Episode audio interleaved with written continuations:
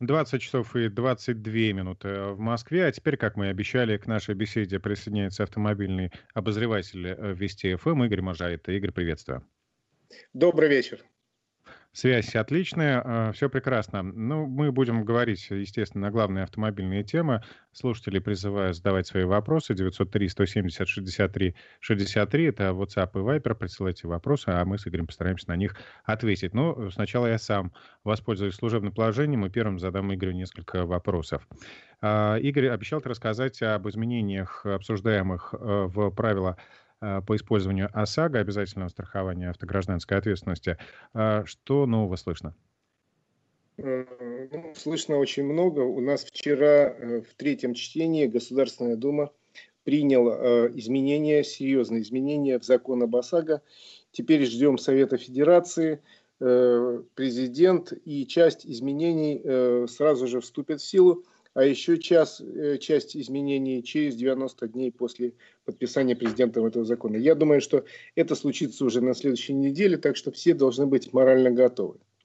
Первая часть, которую мы сейчас технически успеем как раз до новостей обсудить, она именно техническая и касается отсрочки от проведения техосмотра.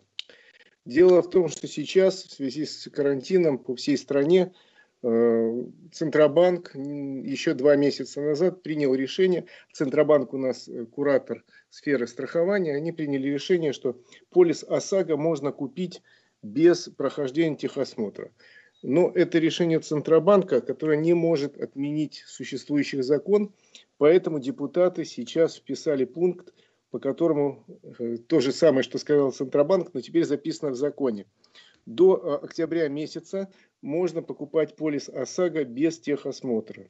Кому-то это нравится, кому-то это не нравится, но это факт, связанный именно с тем, что действительно во многих регионах невозможно сейчас пройти техосмотр. По закону, если автомобилю старше 4 лет, полис ОСАГО нельзя без диагностической карты купить, теперь можно. Но до октября месяца, и тут есть один очень важный пункт, о котором многие забывают, радуясь, что вот техосмотр не надо проходить, сэкономили там 800 рублей и 2 часа времени. Ничего подобного. В этом же законе написано, что вы обязаны пройти техосмотр в течение месяца после окончания карантина. Но сейчас написано, что в течение лета, осени, в общем, до 31 октября вы должны техосмотр пройти, если вам это положено. Дальше стоит вопрос, а что будет, если я техосмотр не пройду? Полис ОСАГО у меня есть, ну и в общем... Но он, наверное, аннулируется. Нет, полис ОСАГО не аннулируется, он действующий, вы за него деньги заплатили, но в случае, если произойдет ДТП и ДТП по вашей вине, страховая компания, конечно, оплатит ущерб пострадавшему, но потом имеет полное моральное и физическое право предъявить вам регрессный иск и сказать, что вы не выполнили обязательства, прописанные в законе. Поэтому мы заплатили пострадавшему там 384 тысячи рублей 16 копеек. Пожалуйста, верните нам в кассу нашей замечательной страховой компании эту сумму, плюс там, я не знаю, деньги за перевод денег. Поэтому, дорогие друзья, значит, если вам придется в это время покупать полис ОСАГО, конечно, покупайте. Вариантов для этого много. Можно это сделать с помощью интернета, это самый простой вариант, никаких хлопот особенных, посидеть полчаса перед экраном компьютера и полис ваш. Если вы не дружите с интернетом, ну, пожалуйста, можно пойти в офис страховой компании, они, как правило, сейчас работают, несмотря на карантин, они работали всегда, сейчас тем более. Ну, в принципе, еще раз говорю, не забывайте о том, что есть обязанность проходить техосмотр, как вы это будете делать, где вы это будете делать, это вам решать. Но постарайтесь это сделать. Это ваша обязанность. Игорь, а вот не возникнет ли очередей, когда снимут карантинные меры на пунктах техосмотра? Если все ломанутся, сразу проходить процедуру. Думаю, что не возникнет. На самом деле сейчас все по записи делается. Достаточно просто развести всех клиентов по времени. И техосмотр сейчас же не сложный на самом деле. Это не то, что было там несколько лет назад, когда формально должны были автомобиль проверить по 1100 показателям. Конечно, никто не проверял, но был всегда повод найти 1090 пункты и сказать, а у вас там вот капля жидкости образовалась на этой трубочке, поэтому или дайте нам денег, или проходите завтра. Сейчас проверяюсь по небольшому количеству параметров. Это все происходит быстро и, в общем, безболезненно и без очередей. Кстати, возникает другой вопрос, Жень, и ты меня поймешь. Вот посмотрим, давайте, полгода у нас практически в стране не будет действовать техосмотр. Вот с марта и по октябрь. Вот если взять статистику, интересно будет, вырастет ли число ДТП. Думаю, что оно не вырастет по своему опыту, потому что у нас был очень жесткий порядок техосмотра, очень мягкий порядок техосмотра. Честно говоря, последние годы процентов 70 по опросам автомобилистов вообще не проходили техосмотр, а покупали его. И на аварийность по причине технического состояния автомобиля это не влияло совсем никак.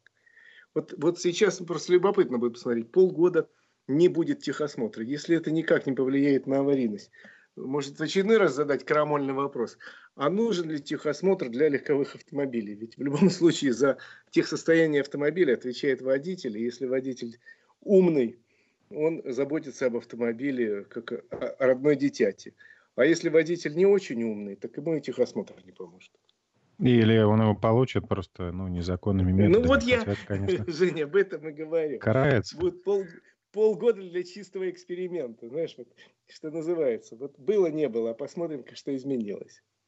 Но при этом, конечно же, техосмотр должен остаться для транспорта грузового и особенно для пассажирского транспорта, потому что они перевозят большое число людей. Игорь, мы сейчас с тобой приближаемся к выпуску новостей. Сейчас прервемся. Слушателям напомню, что мы принимаем ваши сообщения на WhatsApp и Viber 903-170-63-63. Мы возвращаемся в эфир с Игорем Моржаретто. Игорь, есть сообщение от слушателя на тему, которую мы обсуждали до выпуска новостей. «Каждый год я делаю реальные ТО у хорошего мастера, но бумагу он дать не может, не имеет соответствующей лицензии. У официалов все фиктивно, но бумагу дают. С уважением, Александр Столетия». Вот и к вопросу о техосмотре. Да, тут речь идет вот о чем, что ТО, некоторые путают ТО и ТО. ТО есть техобслуживание, и ТО есть техосмотр. Мы говорили о техосмотре, тут, видимо, речь идет о техобслуживании. Так вот, разные специалисты, и я оказываюсь, говорят о том, что давно для привлекательности этой процедуры надо объединить ТО с ТО. То есть во время техобслуживания, если вас станция обслуживает, они все равно проверяют всех систем, они же могут и сказать, да, мы все проверили, и те... диагностическую карту о том, что автомобиль исправен. Но в свое время наши депутаты решили, что это коррупционный путь. Не знаю, почему они так решили. Вот. И в результате эти две процедуры у нас разорваны. И я вот, например, как честный человек, прохожу на своем автомобиле техобслуживание. А ТО, условно говоря, нет, я прохожу. Если бы мне сразу выдавали талончик или карту, это мне было бы проще. А так, если мне надо ехать на техосмотр, еще дополнительно тратить еще, пусть небольшие деньги, пусть немного времени, но тратить. Я так вот почешу репу, я не про себя говорю, а про среднестатистического гражданина, который чешет репу и говорит, это мне надо уже просто купить. Поэтому непонятно, почему нельзя объединить эти вещи. Вот не понимаю совсем скудным своим умишком. И где тут коррупция? Вот так депутаты решили. Ладно, поехали дальше. Я рассказываю про изменения, потому что изменения серьезные. Депутаты сразу приняли во втором и третьем чтении на этой неделе. И, видимо, на следующей неделе весь комплекс будет подписан. Весь закон будет подписан президентом и поэтапно вступит в силу. Почему поэтапно? Потому что те изменения, связанные с прохождением, вступает в силу немедленно. И, в общем, это нормально. Мы все понимаем, что это нужно сегодня, это не нужно через 3 месяца. Как раз через 5 месяцев от этого мы все откажемся и начинаем все дружно, честно проходить техосмотр. Перед покупкой полиса, кому это нужно, я уже неоднократно рассказывал, что в этом году, когда только коронавирус начинался, депутаты внесли экстренно изменения в закон о техосмотре, изменили периодичность прохождения техосмотра и большие перемены, которые должны были наступить в процедуре техосмотра этим летом, перенесли на следующий год. Второй и самый главный пункт этого законопроекта, который вот-вот станет законом, заключается в том, что введен новый коэффициент, который учитывает индивидуальные качества водителя. Мы много раз о нем рассказывали, вот теперь это прописано в законопроекте и будет, видимо, прописано в законе. Речь идет о том, что можно будет страховой компании получая данные от ГИБДД, ГИБДД обязуется передавать данные страховой компании о нарушениях опасных пунктов правил. Только опасных. Речь идет о превышении скорости на 60 и выше километров в час, выезде на встречную полосу, проезде на красный свет и переезд в железнодорожный там же. В общем, пока все. Вот эти нарушения считаются опасными. И сколько-то этих опасных будет считаться уже клеймом, что называется, выдаваемым на год водителю. И ему, соответственно, страховая компания может в 3 раза увеличить стоимость полиса ОСАГО. Почему? Но отказать в продаже полиса не может, правильно? Нет, отказать не может. Почему я некоторые вещи говорю точно, а некоторые говорю не точно? Потому что вот список этих опасных нарушений вроде определен, но во сколько будет увеличен стоимость полиса ОСАГО, там какое количество этих нарушений, это все решение, которое будет принято в правительстве в ближайшее время, потому что этот пункт вступит в силу через 90 суток со дня опубликования. То есть, если это будет опубликовано, условно говоря, там 20 мая там, или 25 мая, то отсчитайте 3 месяца, и к 1 сентября мы получим действующий закон, по которому стоимость полиса будет напрямую завязана еще и не только с количеством ДТП, который вы устроили, это коэффициент бонус-малус, или не устроили, а еще и с поведением на дороге. Еще раз говорю, там есть несколько пунктов не очень понятных, например, сколько этих нарушений в течение года надо совершить, 10 или 20 или 5, я еще не знаю. Соответственно, во сколько будет увеличен, тоже не знаю, вероятно, до 3 раз может быть увеличена стоимость полиса. И еще мне непонятно, но я очень надеюсь, что будет пункт дополнительный, который скажет, что а если, условно говоря, водитель Яковлев Евгений в течение года никаких серьезных нарушений правил дорожного движения не совершал, то давайте ему сделаем скидку еще плюс 15% к тому, что он получит по коэффициенту бонус-малус. Тогда я считаю, что это справедливо. Согласен? Я не против, чтобы всегда была такая скидка закреплена просто.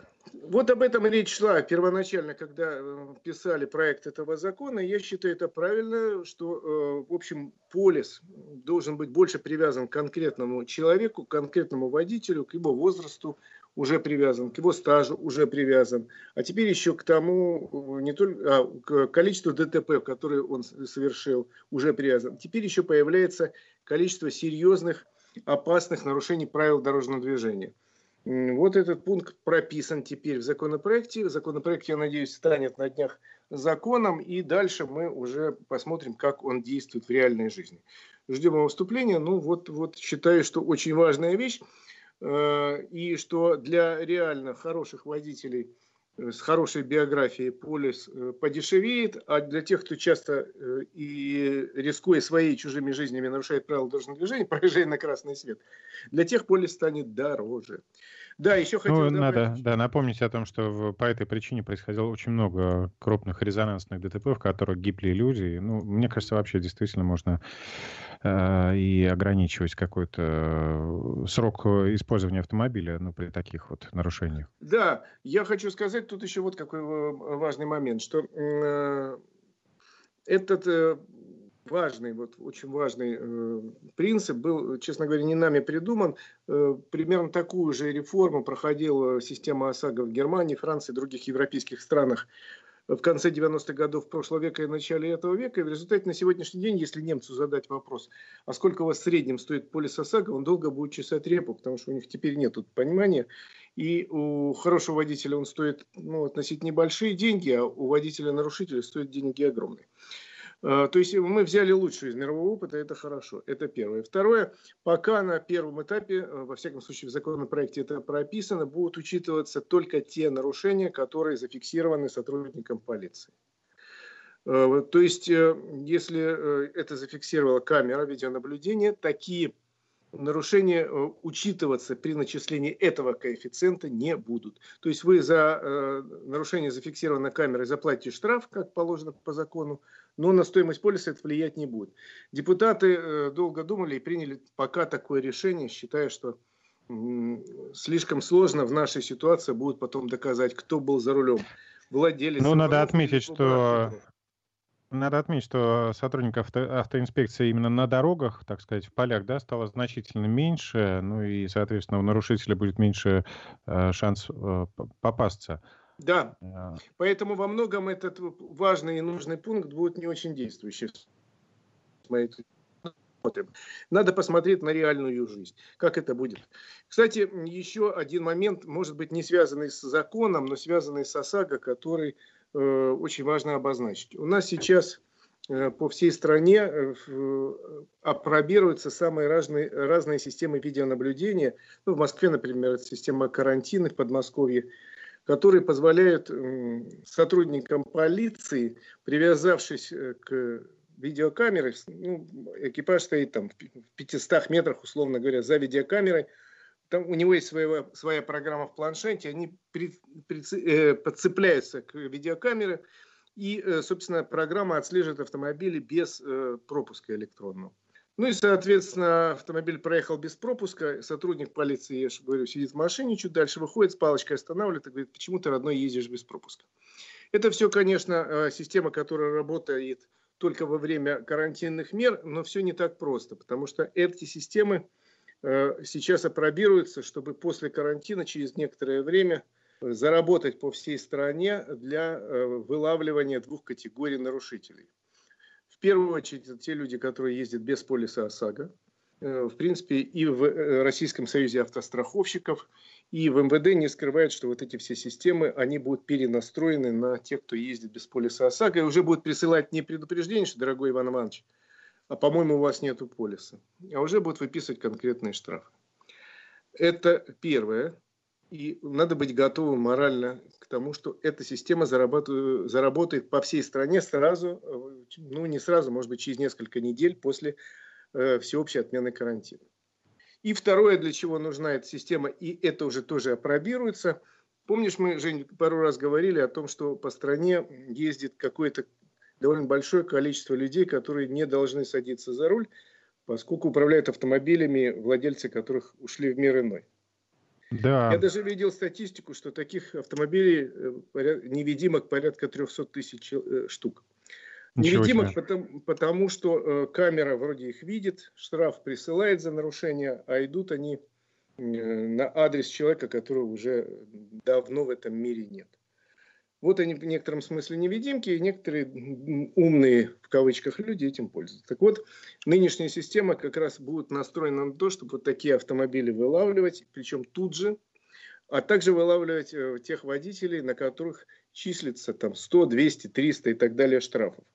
Потому что таких героев невидимого фронта тоже довольно много. Они под самыми разными предлогами. Кто-то, маскируясь под покойничка, вот так, как я говорил. Кто-то под другими причинами не платит штрафы. Вот эти все системы типа московского карантина, они сейчас заточены на то, чтобы определить людей, у которых есть нет пропуска, и тут же информацию передать ближайшему экипажу ДПС после карантина. Ничто хорошее у нас вот так просто не проходит, особенно это система контроля касается. Кстати, не только в нашей стране, а и по всей Европе, где вводился карантин, они тоже думают, как это все использовать в будущем для контроля над какими-то нарушителями. Вот у нас уже придумали. Так что, ну, это повод поговорить, да, о всяких теориях заговора. Это вот есть такие любители. Игорь, ну что, у нас остается не так много времени, хочется еще обсудить пару других тем.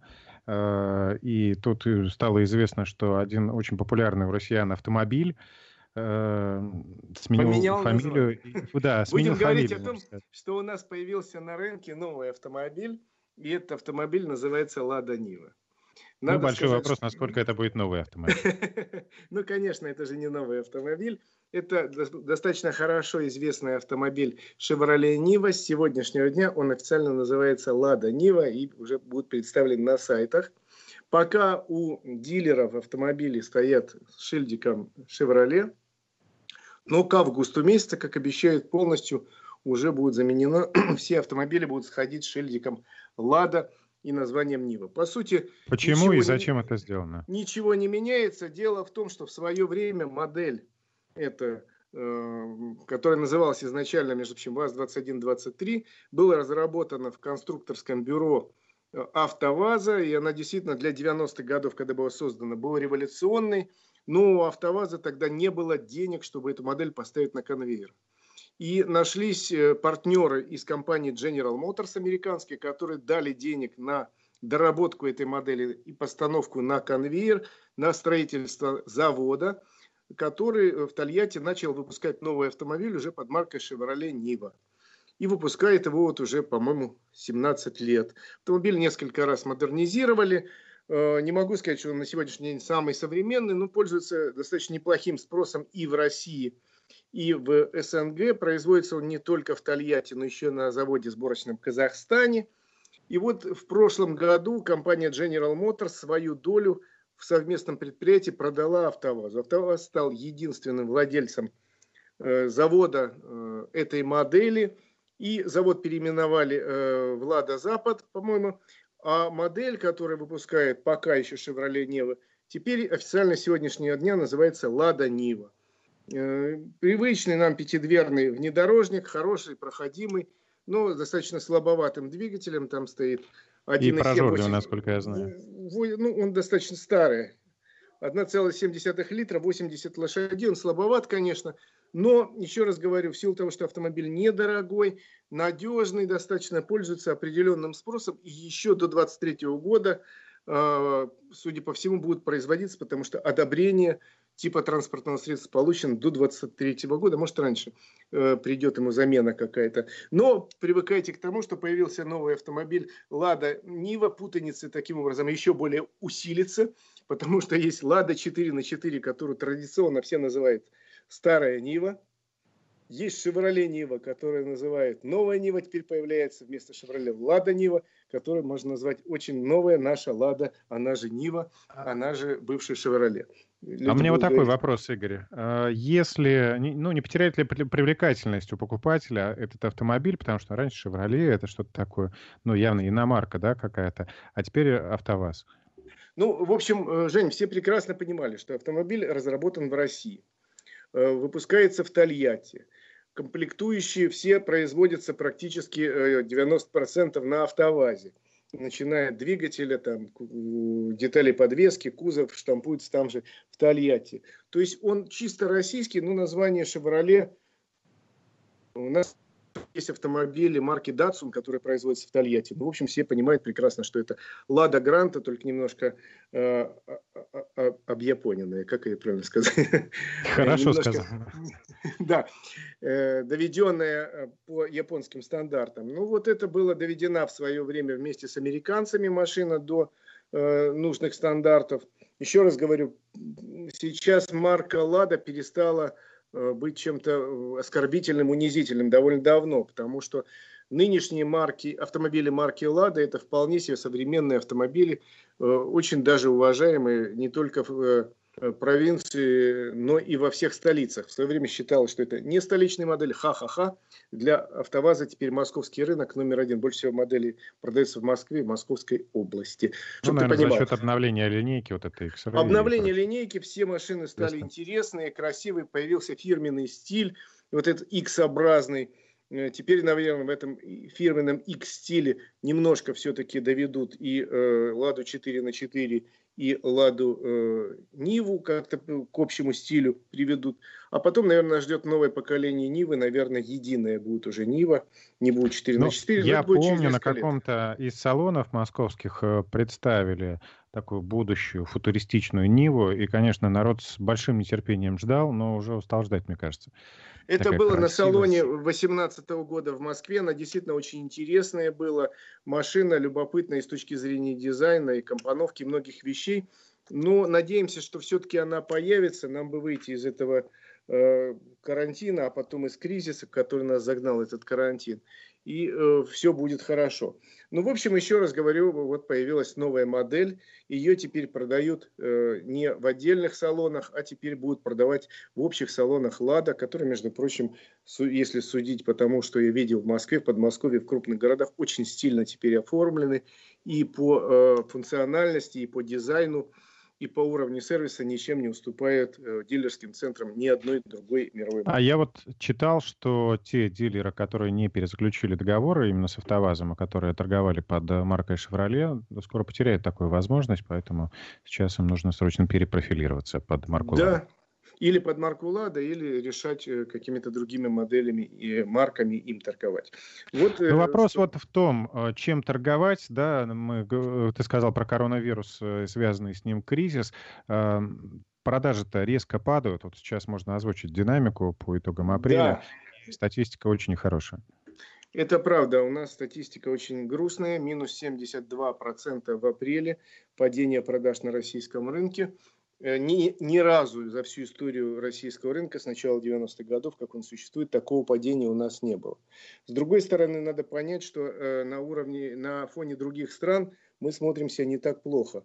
Даже, можно сказать, прилично. Потому что я сегодня посмотрел цифры. В феврале, когда самый пик кризиса был в Китае, их рынок падал на 82%. В апреле, когда пик кризиса в Европе, вот наш упал на 72%. В Великобритании, в Испании, в Италии падение 97-98%. У нас 72%, при этом надо понимать, что во многом падение связано с тем, что в большинстве регионов дилерские центры не работали. То есть даже если у человека было желание купить автомобиль, оставались деньги, это сделать было практически невозможно.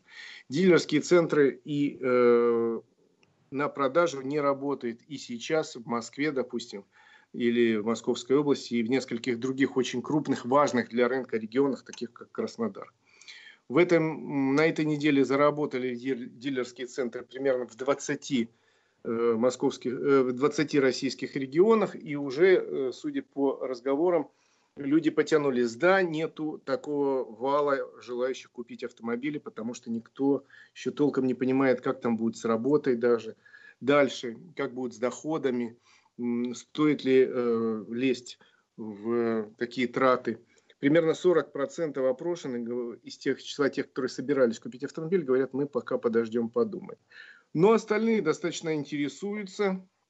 И опыт того же Китая показывает, вот падение 82%, все дилерские центры закрыты. Через месяц они открываются.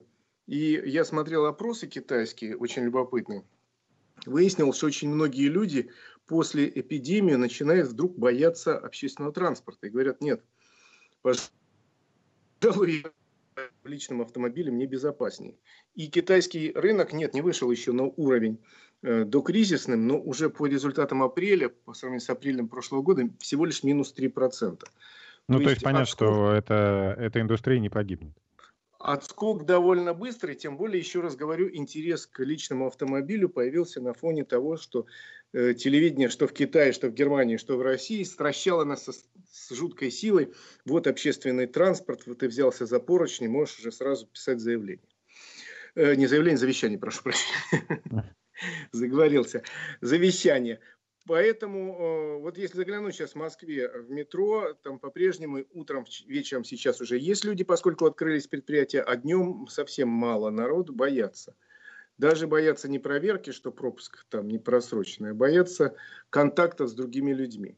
Поэтому я надеюсь, что наш рынок достаточно быстро начнет подъем, хотя, с другой стороны, ожидать взрывного спроса, посмотрите за окно, спросите своих знакомых, собираются ли они завтра покупать автомобиль, и вы в основном увидите людей, которые крутят пальцем у виска. Но все-таки машины нужны, и у нас прогнозируется по итогам года в очень плохой ситуации минус 50%, а в неплохой минус 30%, при том, что государство уже объявило о мерах поддержки. Минпром обещает в ближайшее время расширить программу «Первый семейный автомобиль» за счет того, что стоимость машины, которую по этой программе покупать можно, поднимется с 1 миллиона до 1,5-2 миллионов рублей, а плюс еще можно будет участвовать, например, в программе «Семейный автомобиль» тем семьям, где не 2 ребенка, а 1. Ну, впрочем, об этом и о многом другом мы еще расскажем с тобой в воскресенье в программе «Автодетали». В 14 часов включайте Вести ФМ, слушайте. Спасибо за добрые слова за АвтоВАЗ. Хасил Азимов из Таряси написал. Это была программа с Игорем Моржаретто. Игорь, спасибо тебе большое за подробное разъяснение. И до скорой встречи в воскресенье. Всем счастливо. И не болеть.